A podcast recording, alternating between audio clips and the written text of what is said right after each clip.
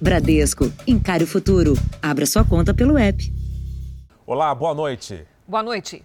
Nós abrimos essa edição do Jornal da Record com mais um triste recorde da pandemia. São Paulo registrou 679 mortes por Covid-19 nas últimas 24 horas, o que equivale a dizer que a cada dois minutos uma pessoa morreu por causa da doença no estado. Muitas dessas vítimas não tiveram sequer a chance de receber tratamento num leito de UTI. E a fila de espera por uma vaga de terapia intensiva cresce a cada dia. No hospital de campanha de Ribeirão Pires, na Grande São Paulo, mais um paciente que esperava vaga em UTI morreu hoje. Josinei Aparecido tinha 55 anos. Já são oito vítimas na cidade que estavam na fila. 15 pacientes morreram em Franco da Rocha. Em Mauá foram três. Em Diadema, duas mortes. Em toda a região metropolitana, 46 pessoas morreram sem conseguir a transferência. E outros 182 pacientes aguardam um leito de terapia intensiva. Hoje eu tenho 10 entubados aqui. É, ontem liberou uma vaga. Eu tive que fazer uma escolha de qual paciente que vai descer entubado da UPA para cá. E e é muito difícil fazer essa escolha, né? Esta unidade de pronto atendimento se tornou um serviço exclusivo para casos de Covid-19. Entre os doentes, há muitos em estado grave que já deveriam estar em hospitais. 21 pacientes estão na fila por vagas em UTIs, 11 deles entubados. Desde o dia 5 deste mês, 14 pessoas que esperavam pela transferência morreram aqui na UPA. No fim da semana passada, a Justiça determinou a transferência de 17 pacientes de Taboão da Serra em estado crítico para UTIs em no máximo 24 horas. Mesmo com a ordem judicial, 10 destes pacientes continuam aqui. Nós temos hoje uma clara sobrecarga no sistema. Se nós tivéssemos hoje disponibilidade de leitos, não haveria necessidade de nenhum movimento judicial para impor a internação de pacientes. O maior interesse do Estado é prover os leitos para todos aqueles que necessitam. Este médico intensivista diz que sem UTI, as chances de recuperação dos pacientes graves diminuem. O paciente Covid ele é bastante complexo, ele demanda uma expertise de uma equipe muito bem treinada. E fora de um local e sem a equipe capacitada, esse tratamento com certeza ele cai em qualidade e com isso cai também atenção ao doente, com certeza aumenta a mortalidade. Essa pessoa, sem uma assistência de terapia intensiva, ela vai estar jogada à sorte. A mãe da Andrelma esperou mais de uma semana pela vaga de UTI que foi liberada hoje. O pai, o seu José, continua na fila. Porque é muito difícil ter o pai e a mãe precisando de uma vaga de UTI e você não ter como conseguir essa vaga. Eu vivi um pesadelo, estou ainda nesse pesadelo. Enquanto vive um momento tão difícil, a Andrelma faz um alerta a hora é de redobrar os cuidados. As pessoas precisam se conscientizar, porque enquanto não é com você, você acha que é mentira, você não acredita, mas quando chega na sua família é muito doído. Veja agora outros destaques do dia. Brasil registra 2.841 mortes por Covid em um dia. Cidades paulistas vão fechar supermercados e parar o transporte público. Em entrevista exclusiva, o novo ministro da Saúde diz que não tem mágica para enfrentar o coronavírus. Farmacêutica Moderna vai testar vacina contra a Covid em crianças. E na série especial, os moradores que se uniram para salvar um bebê dos maus tratos da mãe.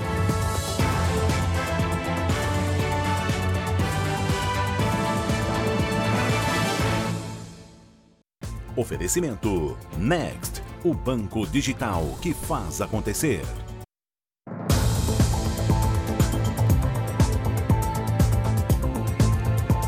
Treze cidades do interior de São Paulo entram amanhã na fase mais rígida de restrições para conter o avanço do coronavírus.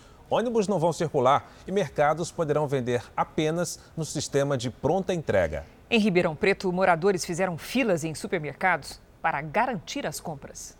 Vida tranquila de interior, adaptada às regras de isolamento. Nem assim os números de casos, mortes e internações pararam de subir. Em todo o estado de São Paulo, 63 municípios operam com 100% das UTIs ocupadas. Pelo menos 13 cidades decidiram seguir regras mais rígidas do que a da fase emergencial imposta pelo governo estadual. A medida atinge diretamente setores considerados essenciais. Serviços de alimentação, como mercados, até então abertos, passam a ficar fechados para o público e só poderão funcionar com delivery. Bancos e lotéricas não poderão atender presencialmente. E em algumas cidades, como Ribeirão, o transporte público também não funcionará. Ribeirão Preto apresentava taxa de isolamento mínima até a semana passada. A média ficou abaixo dos 40% nos últimos dias. Pouco tempo depois do anúncio, moradores formaram filas imensas nos supermercados. Estacionamentos ficaram lotados. O bloqueio total das atividades vai até domingo. Durante esse período, quem se deslocar terá que se justificar. As medidas tentam conter o aumento de casos e internações e aliviar o sistema de saúde. Para o secretário de Desenvolvimento Regional, a abertura de novos leitos e a transferência de pacientes entre cidades não são suficientes. São José do Rio Preto, por exemplo, é uma das cidades com o maior número de leitos a cada 100 mil habitantes, mas também é a que apresenta maior número de novos casos. É uma iniciativa dos municípios eles se mobilizam uh, regionalmente. O governo do estado vai apoiar as prefeituras em torno disso para que a gente possa desacelerar esse contágio na região. Para o coordenador do Centro de Contingência de São Paulo, as medidas estão corretas. O Comitê de Saúde do Estado deve preparar orientações para os municípios que adotarem o fechamento total. É adequado que nós tenhamos um modelo, um modelo que possa ser seguido em todo ou em parte pelos municípios. Né? Uma cidade fechar supermercado e uma outra cidade que também está fazendo as medidas de distanciamento, manter um supermercado aberto, ela vai criar uma competição, vai, vai criar uma migração de pessoas de um lugar para outro que vai terminar com que a aglomeração vai ser ainda maior. O sul do Brasil bate recorde na pandemia. Nas últimas 24 horas, 502 pessoas morreram no Rio Grande do Sul e 310 no Paraná. Em Santa Catarina, 400 pacientes estão à espera de leitos de UTI e a taxa de ocupação é de 99%. Com 442 pacientes à espera de leitos de UTI, o Estado iniciou o processo de compra emergencial dos medicamentos usados para entubar pacientes.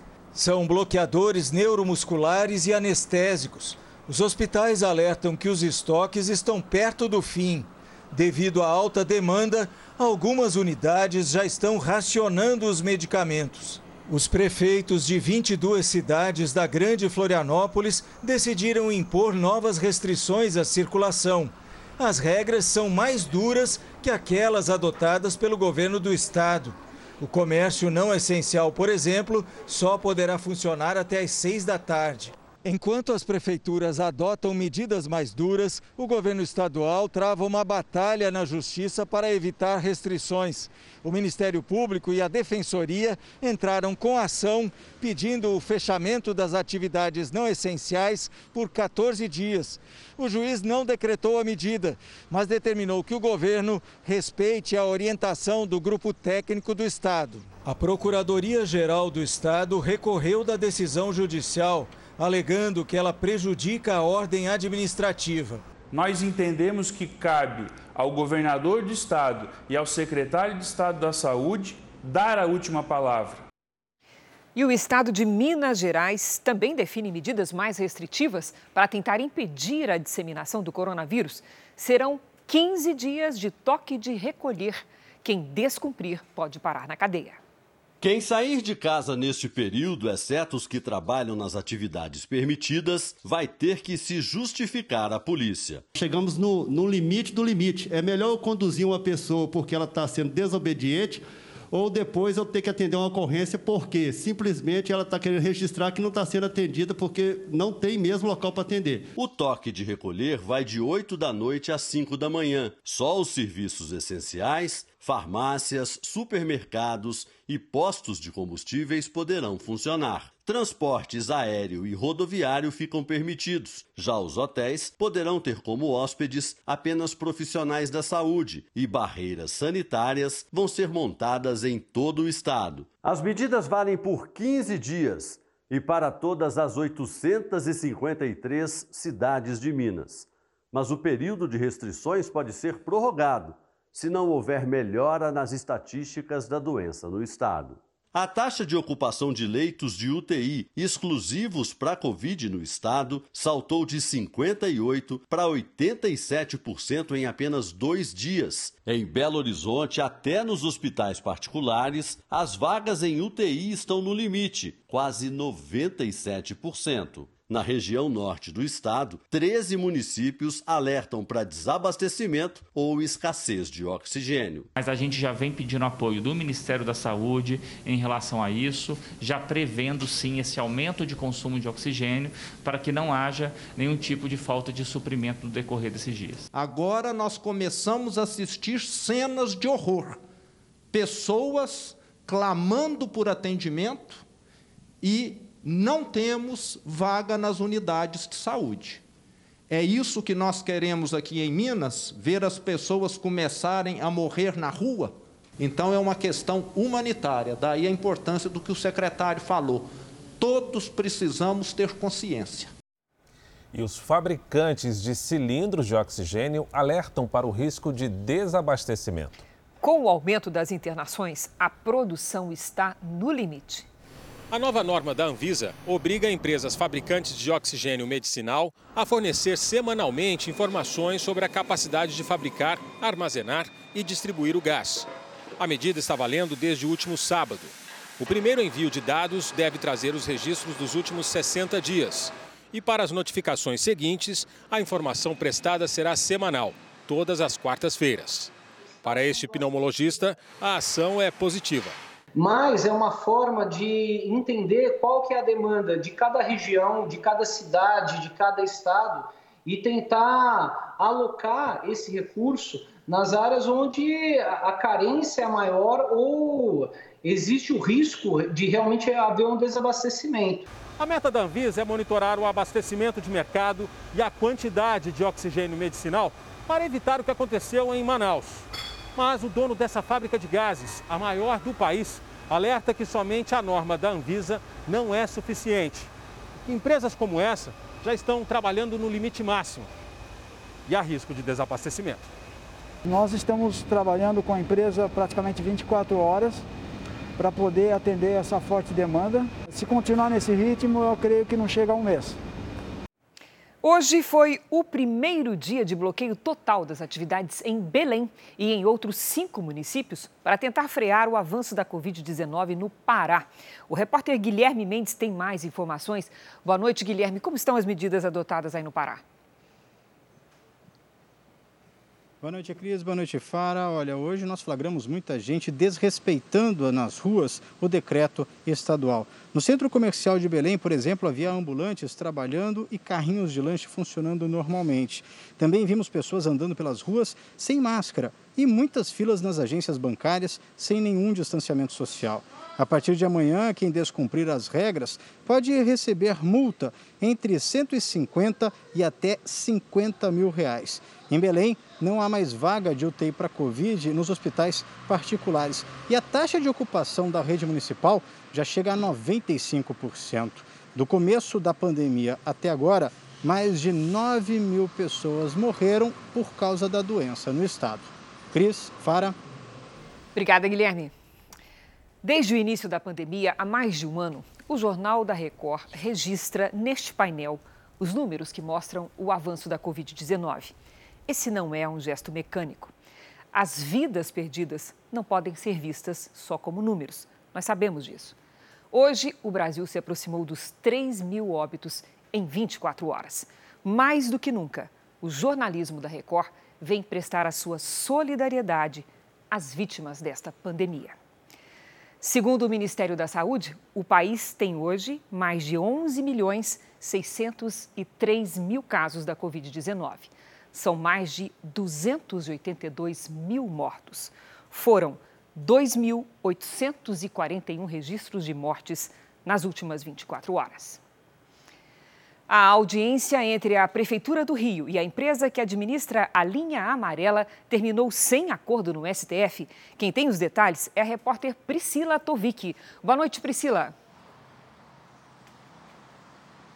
Oi, Cris. Boa noite, boa noite a todos. A conciliação foi suspensa e uma nova audiência foi remarcada para o dia 30 de março no Supremo Tribunal Federal. A concessionária Lanza havia retomado o controle da Via Expressa e chegou a anunciar a volta da cobrança de pedágio no valor de R$ 7,20 nos dois sentidos. Mas, até a nova audiência, o pedágio não vai ser cobrado por causa de um decreto da Prefeitura. A linha amarela estava sob administração municipal desde setembro do ano passado, por decisão do Superior Tribunal de Justiça. Cris Fara. Obrigada, Priscila. Veja a seguir: farmacêutica vai testar vacina em crianças acima de seis meses. E na série especial, o drama de um bebê que começou a sofrer maus tratos no berço e foi salvo graças à união dos vizinhos.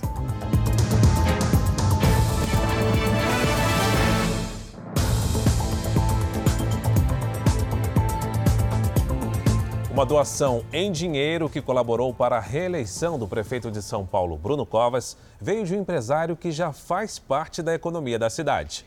Ele é dono de uma das empresas que administram a famosa Feirinha da Madrugada, na região central da cidade. Um vai e vem de bolsas e sacolas, mercadorias mais baratas que movimentam muito dinheiro. Há mais de 10 anos, a Feirinha da Madrugada é um dos mais procurados centros de compras do país desde o início mudou bastante.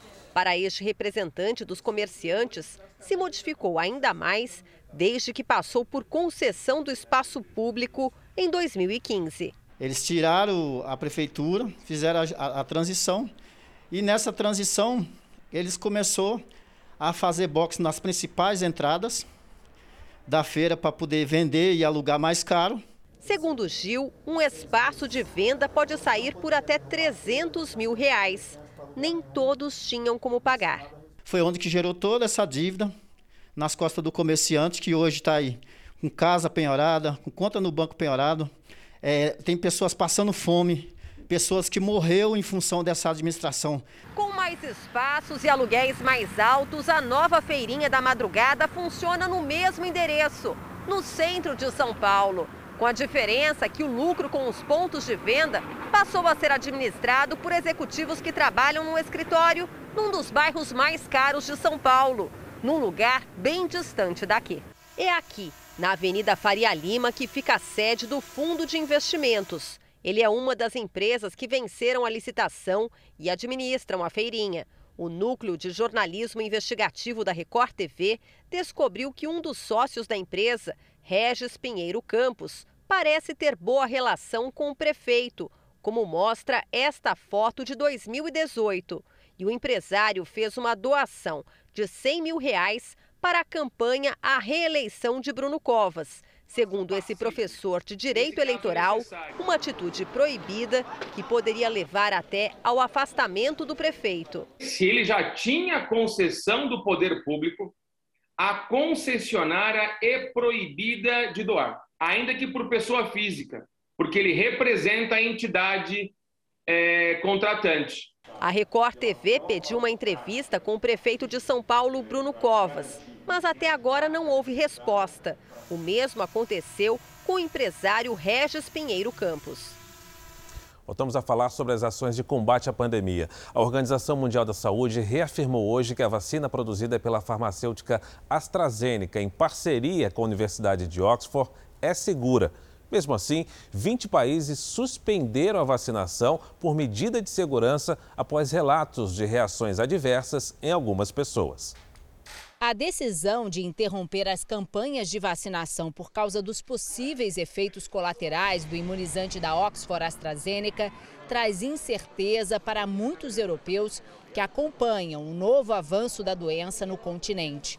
Hoje, Suécia e Letônia entraram na lista de 20 países que paralisaram a aplicação da vacina após relatos de formação de coágulos sanguíneos em algumas pessoas que tomaram o imunizante. Mas autoridades de saúde informaram que a medida será temporária. O secretário de Relações Exteriores do Reino Unido garante que não há motivo para a suspensão das doses. Mais de 17 milhões de pessoas já tomaram a vacina no Reino Unido e na Europa. E apenas 40 casos adversos teriam sido notificados. Apesar do clima de incerteza, a Organização Mundial da Saúde e a Agência de Medicamentos aqui da Europa garantem que, por enquanto, não existem evidências de efeitos colaterais graves causados pela vacina. Aqui em Portugal, que também suspendeu o uso do imunizante, a medida já provoca atrasos no plano de vacinação do país. Quase a metade da população de Israel, com 9 milhões de habitantes, já recebeu as duas doses da vacina contra a Covid-19.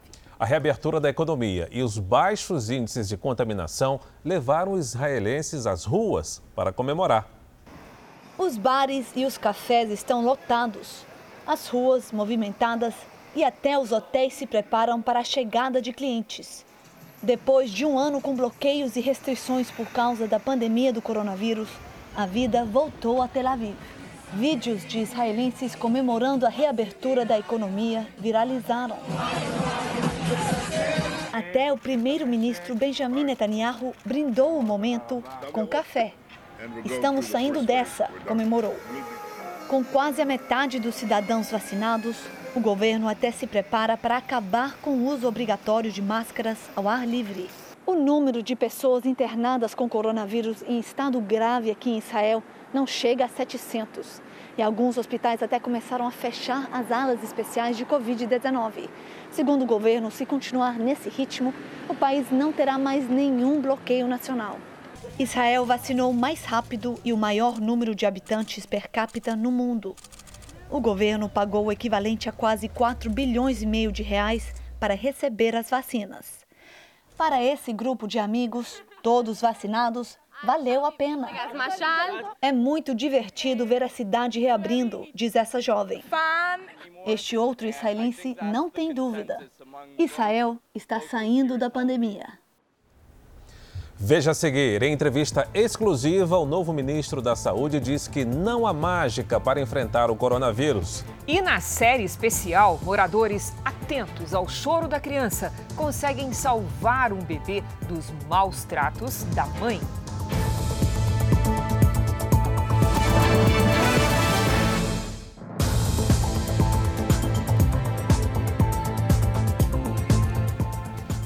Conversei hoje com o cardiologista Marcelo Queiroga, que é o escolhido para assumir o Ministério da Saúde.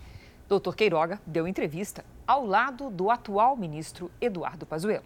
Os dois falaram sobre o momento crítico que o país atravessa no combate à pandemia e como será a transição do cargo. Ministro, nós sabemos que os senhores estão reunidos já desde a manhã de hoje, nesse momento de passagem de cargo.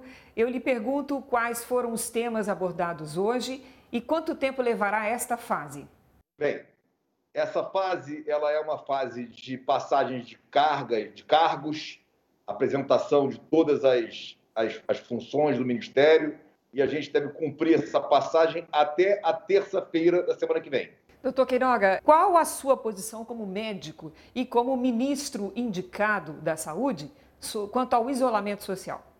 O presidente não me falou em ser contrário à política de isolamento social. O que o presidente é contrário é, sem uma justificativa técnica, se fechar o país inteiro. Evidentemente que não se pode fazer isso, e isso não é praticado em lugar nenhum do mundo. É claro que, por exemplo, essa que se chama de lockdown, né? isso aí representa o insucesso de todas as políticas, que faz com que as autoridades sanitárias, eventualmente, tenham que fazer um fechamento maior da atividade econômica. Mas nós vamos trabalhar, e essa é a determinação do presidente, para que não ocorra isso.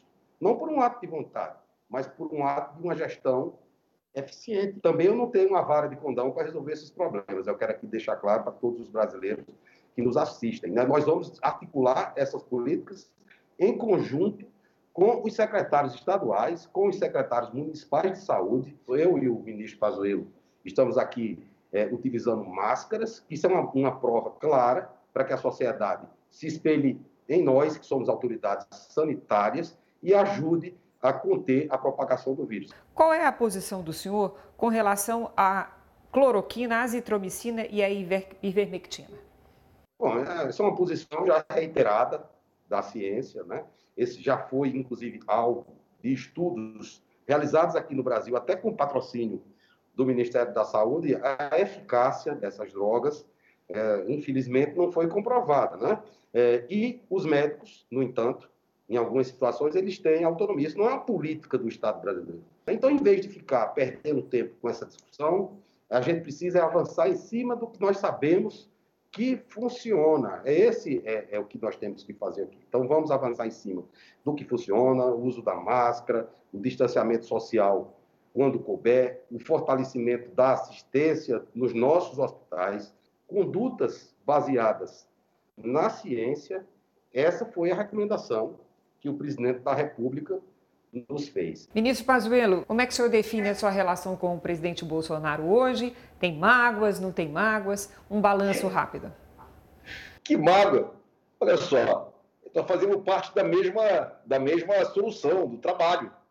O presidente Bolsonaro, ele, eu conheço ele há 31 anos, e a missão dada para mim foi chegar aqui, dar continuidade imediata às ações que estavam acontecendo e começar a organizar, estruturar o Ministério para ficar mais eficiente na resposta à pandemia.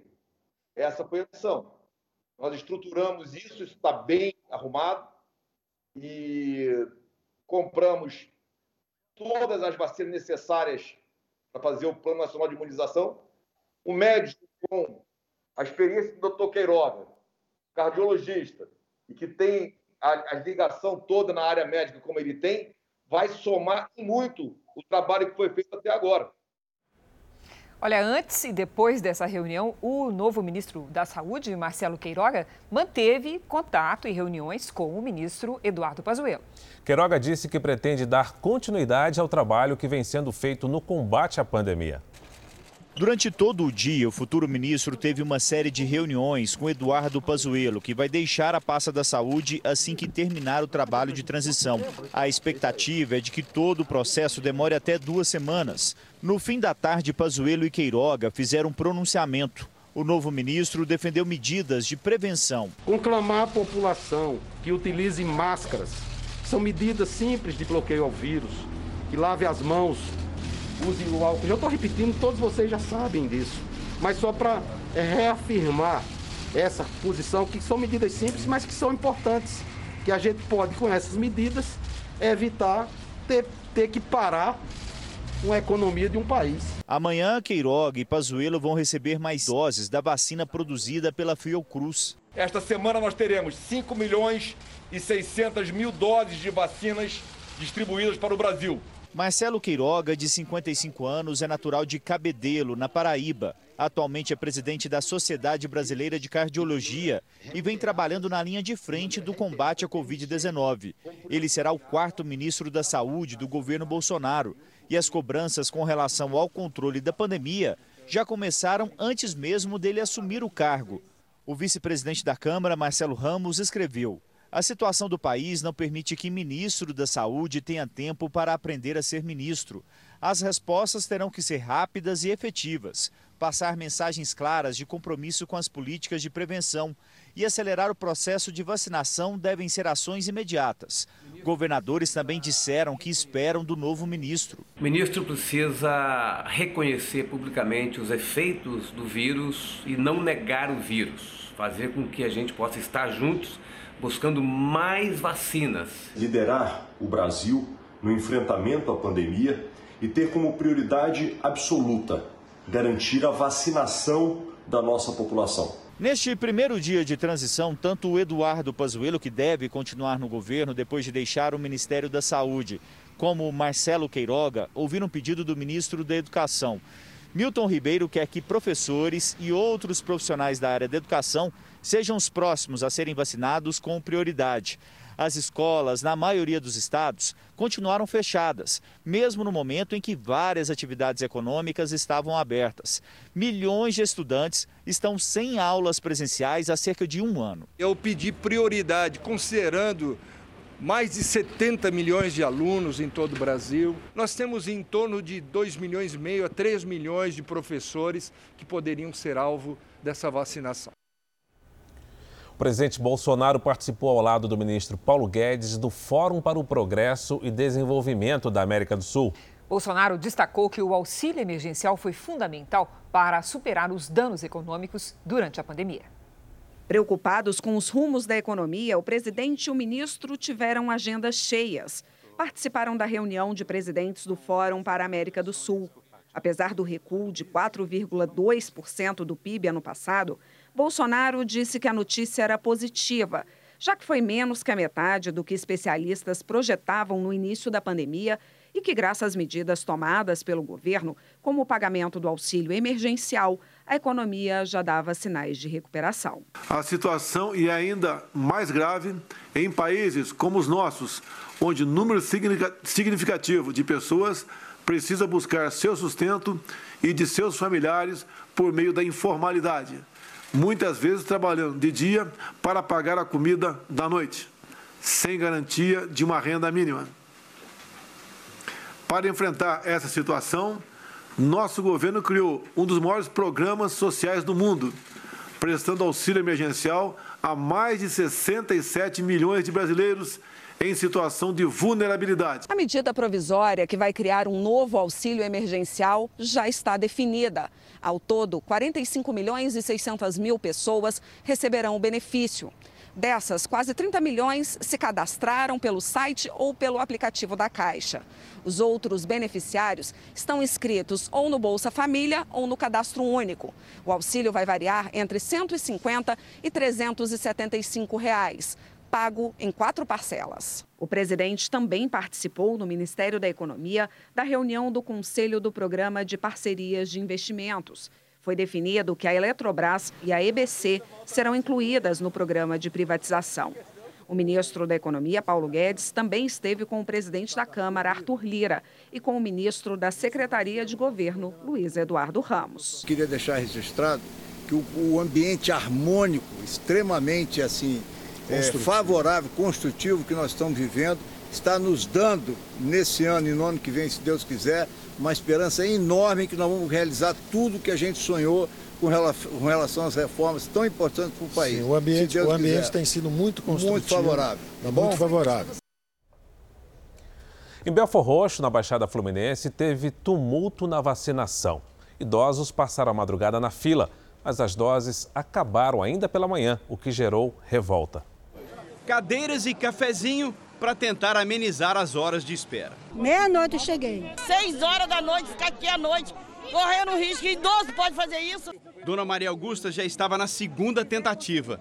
No dia anterior, não conseguiu uma das senhas distribuídas. A gente acorda cedo para poder vir vacinar, naquela esperança, né, para se proteger. E não conseguir, a gente fica revoltada, a gente fica se sentindo humilhado. Dessa vez, o filho passou a noite em frente ao posto de saúde.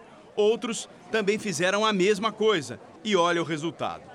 A Prefeitura de Belfort Roxo tinha programado imunizar pessoas com mais de 71 anos, mas hoje apenas 100 doses estavam disponíveis. Quando acabaram as senhas, tumulto. Acabou? Não, pô, aí não, aí não. Desde duas horas da manhã, a diabetes está alta, a pressão alta. Chega aqui agora, diz que não tem número, meu filho. Puxa, dá revolta. O programa de imunização na cidade foi suspenso. A partir de agora, só a segunda dose está garantida.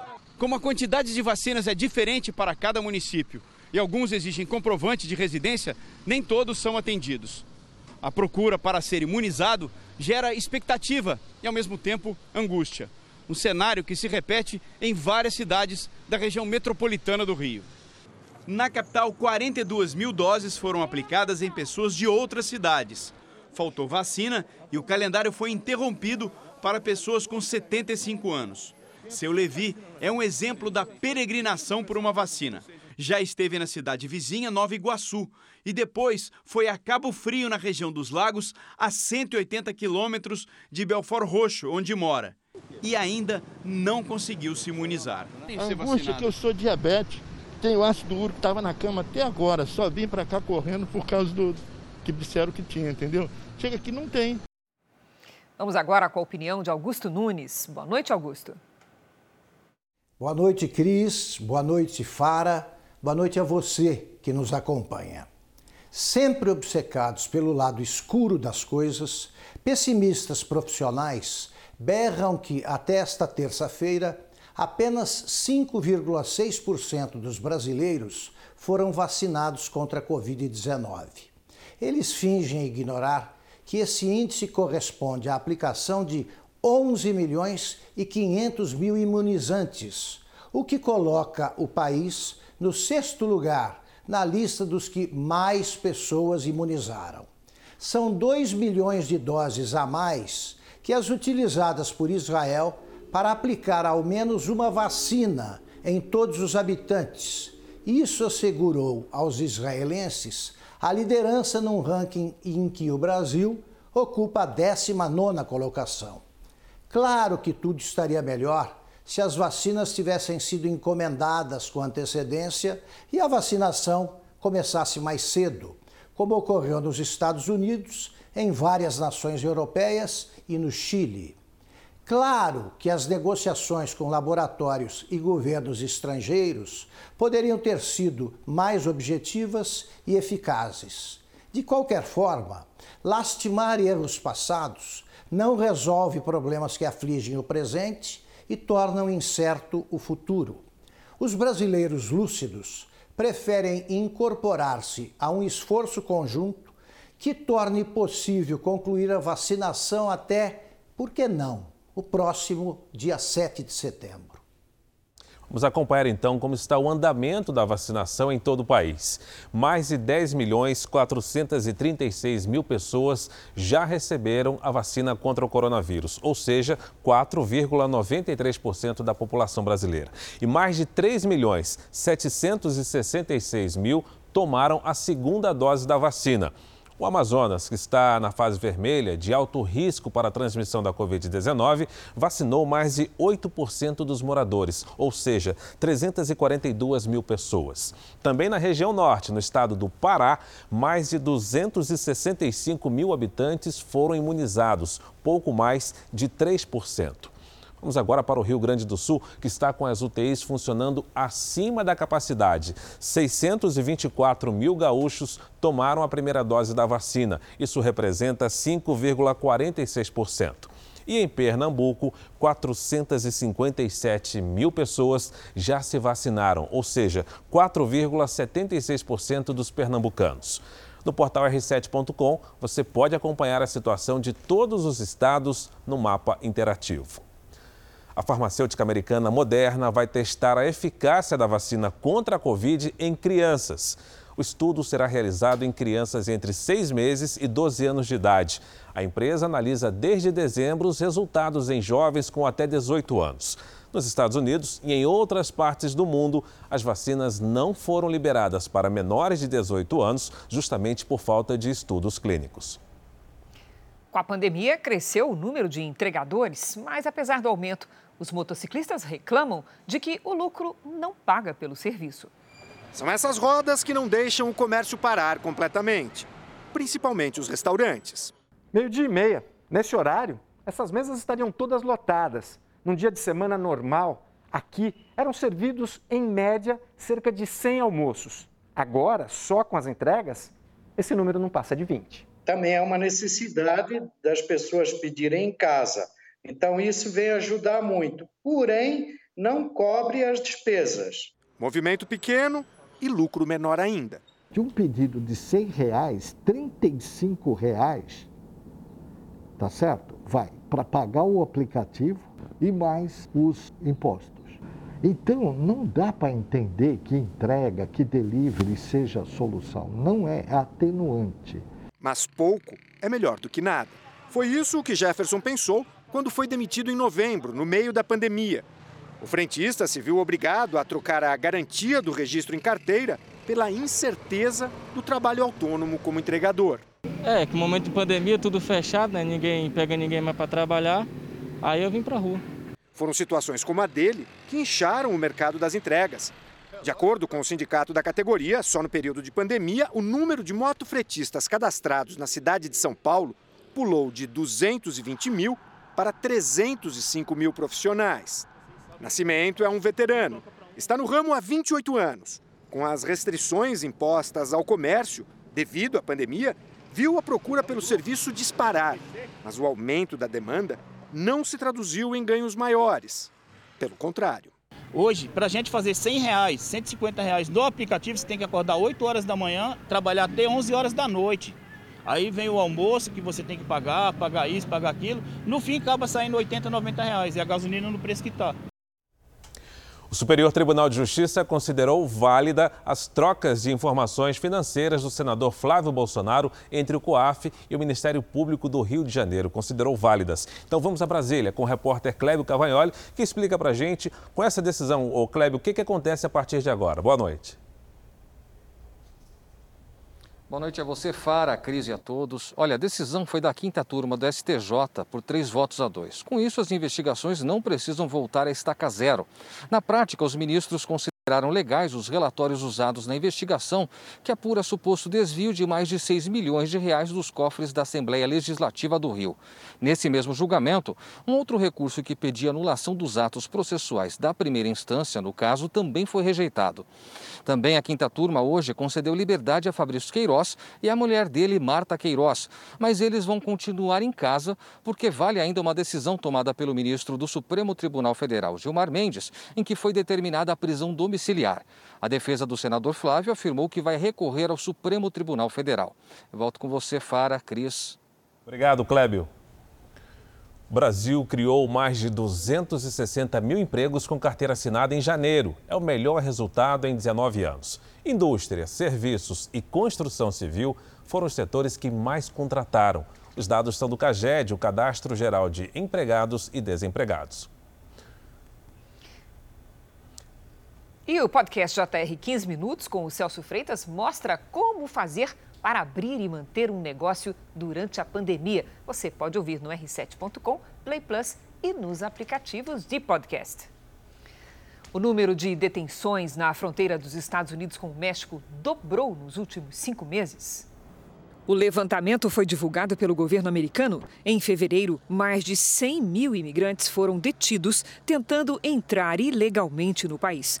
Especialistas afirmam que o aumento foi causado pela mudança das políticas imigratórias feitas pelo presidente Joe Biden. Congressistas republicanos que visitaram a fronteira disseram que o país vive uma crise e culpam a atual administração democrata. Mais de 4 mil crianças desacompanhadas estão em custódia. Desde outubro, pelo menos quatro procurados por terrorismo foram presos na fronteira. Três pessoas morreram e uma ficou ferida na queda de um avião sobre um carro no estado americano da Flórida.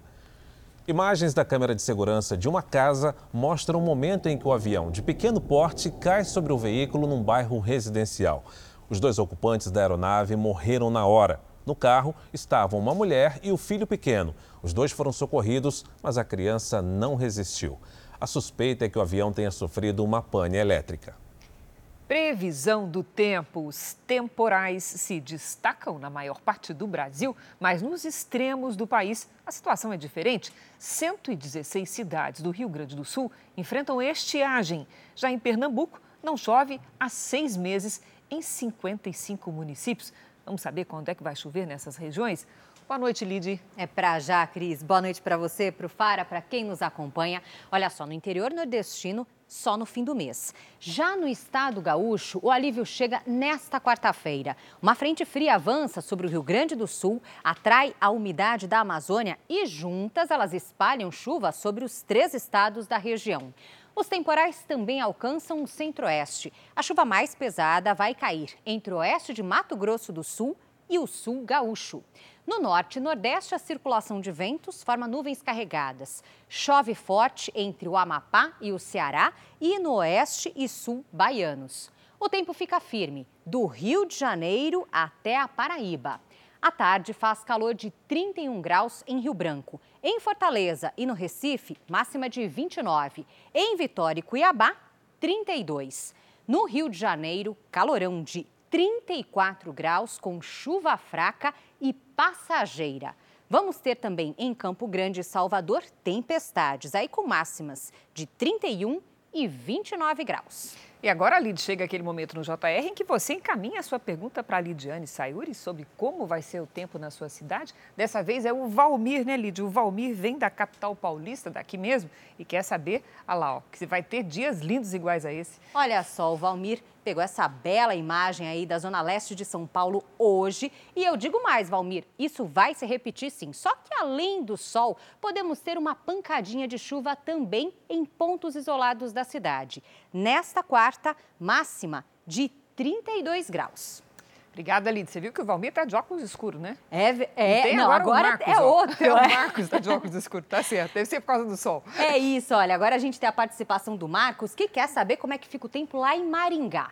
Marcos, olha, dias quentes com pancadas de chuva. Tem chuva forte entre quinta e sexta-feira, isso por causa da passagem de uma frente fria pelo estado. A temperatura fica em torno dos 30 graus. E tempo firme mesmo para você, ó, só lá, no sábado. Para fazer como o Valmir, é, e pedir o tempo delivery aqui, basta usar a hashtag você no JR pelas redes sociais e a gente responde por aqui. E Até obrigada pela sua participação. Obrigada, Obrigada. Lídia. Até amanhã. Arqueólogos israelenses anunciaram hoje a descoberta de novos fragmentos dos chamados manuscritos do Mar Morto. São registros que incluem os textos bíblicos mais antigos já encontrados. Os fragmentos foram descobertos dentro de uma caverna no deserto da Judéia. O lugar fica a cerca de 80 metros abaixo do topo de um penhasco. Os pergaminhos estão escritos em grego e pertencem aos livros de Zacarias e Naum, que fazem parte dos últimos 12 livros do Antigo Testamento. Foi a primeira vez em quase 60 anos que os arqueólogos descobriram novos fragmentos que compõem os manuscritos do Mar Morto. A escavação também revelou uma coleção de moedas raras e uma cesta que os especialistas acreditam ser a mais antiga do mundo, 10.500 anos. A reportagem de hoje da série especial vai mostrar que os maus tratos podem começar no berço. Em São Sebastião, no litoral de São Paulo, um bebê de um ano e três meses era agredido pela mãe. A violência não ficou contida entre quatro paredes, passou a acontecer também na rua. E aí, a união dos vizinhos foi fundamental para salvar essa criança.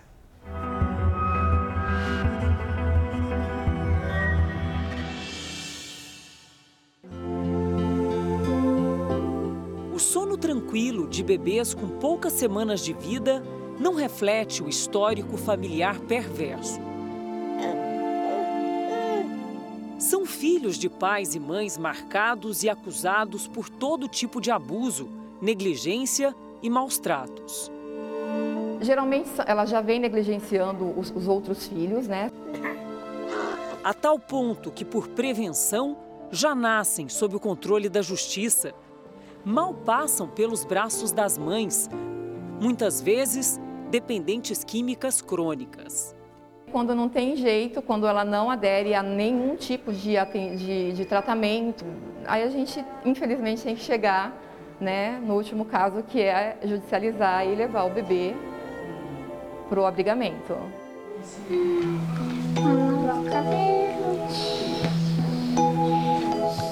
Hoje, 36.500 famílias estão habilitadas e aguardam na fila da adoção.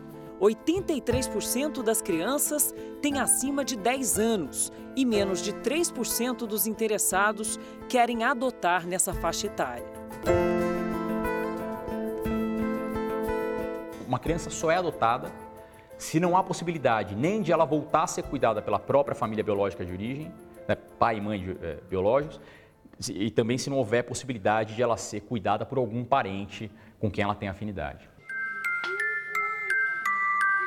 Se a adoção é a última e rigorosa saída para acolher crianças assim, os motivos para elas chegarem a essa situação são muitos.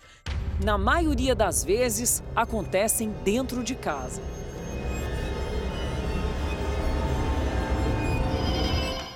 Base da Guarda Municipal, boa tarde. Ligou um vizinho de forma anônima, alegando que tinha um, uma mulher, né, espancando um menor no endereço tal. Aí, imediatamente, foi deslocada a equipe da noite para estar fazendo esse atendimento. Mas, às vezes, a crueldade é ainda mais ousada e atravessa a fronteira entre o público e o privado. Deixa o silêncio das casas, que podem se tornar cárcere para a infância e para a adolescência, e ganha as ruas, como aconteceu aqui nesse complexo esportivo no dia 21 de fevereiro, por volta das 10h50 da noite. As agressões cometidas contra uma criança de pouco mais de um ano foram acompanhadas por uma multidão aqui em Itatinga, um dos maiores bairros de São Sebastião, no litoral norte de São Paulo. Na rua é, é raro de ver, nós mesmos a gente não tem denúncias assim é, comumente, né, desse tipo de ocorrência. A mulher que está sentada na praça é a agressora. Ela estava pegando o bracinho do bebê e chutando ele. Ela levantou ele com força. Então, assim, é revoltante, porque eu sou vó, eu tenho cinco netos, então é doído. Há dois dias ela já estava com a criança ali na chuva. Eu percebi que tinha algo errado, mas ela era mãe. As agressões teriam acontecido porque a mulher, que parecia sob efeito de álcool e drogas, queria se divertir e o menino de um ano e três meses queria brincar. Eu falei para ela assim: eu posso ficar com seu neném até amanhã? Você curte, que você tem que curtir hoje. Amanhã você passa em casa e pega ele. Aí ela falou para mim assim: você pode ficar quanto tempo você quiser. Antes da guarda municipal chegar, a mulher foi cercada por uma multidão. Isso é um animal. Não pode ter nenhum filho nascer. O bebê, acompanhado pelo conselho tutelar, foi levado ao hospital. Ele estava com sarna. A mãe para a delegacia, de onde foi liberada no mesmo dia. Vizinhos dizem que a negligência era recorrente. Os olhos muito estalados e uma garrafa de vinho na mão. Aí a criança caiu duas vezes no meu portão. Aí ela levantava pelo braço, a fralda estava lá embaixo. Os vizinhos entrou lá, tirou foto, é, tirou foto de comida estragada no chão. A vizinha falou que ele estava até comendo é, é, comida assim do chão. Muitas vezes as pessoas normalizam as violências contra a criança como castigo físico e bater nos seus filhos como algo natural. Então as pessoas não entendem isso como uma, uma, uma violação se alguém perceber é, algo diferente no seu vizinho, alguma coisa que está atípica, fazer contato com o celular que nós estaremos verificando.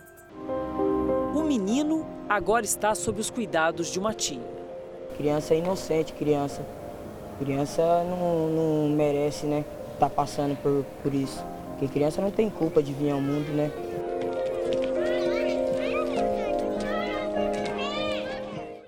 O Jornal da Record termina aqui. A edição de hoje na íntegra e também a nossa versão em podcast estão no Play Plus e em todas as nossas plataformas digitais. E à meia-noite e meia tem mais Jornal da Record. Fique agora com a novela Gênesis. A gente se vê amanhã. Até lá. Excelente noite para você e até amanhã.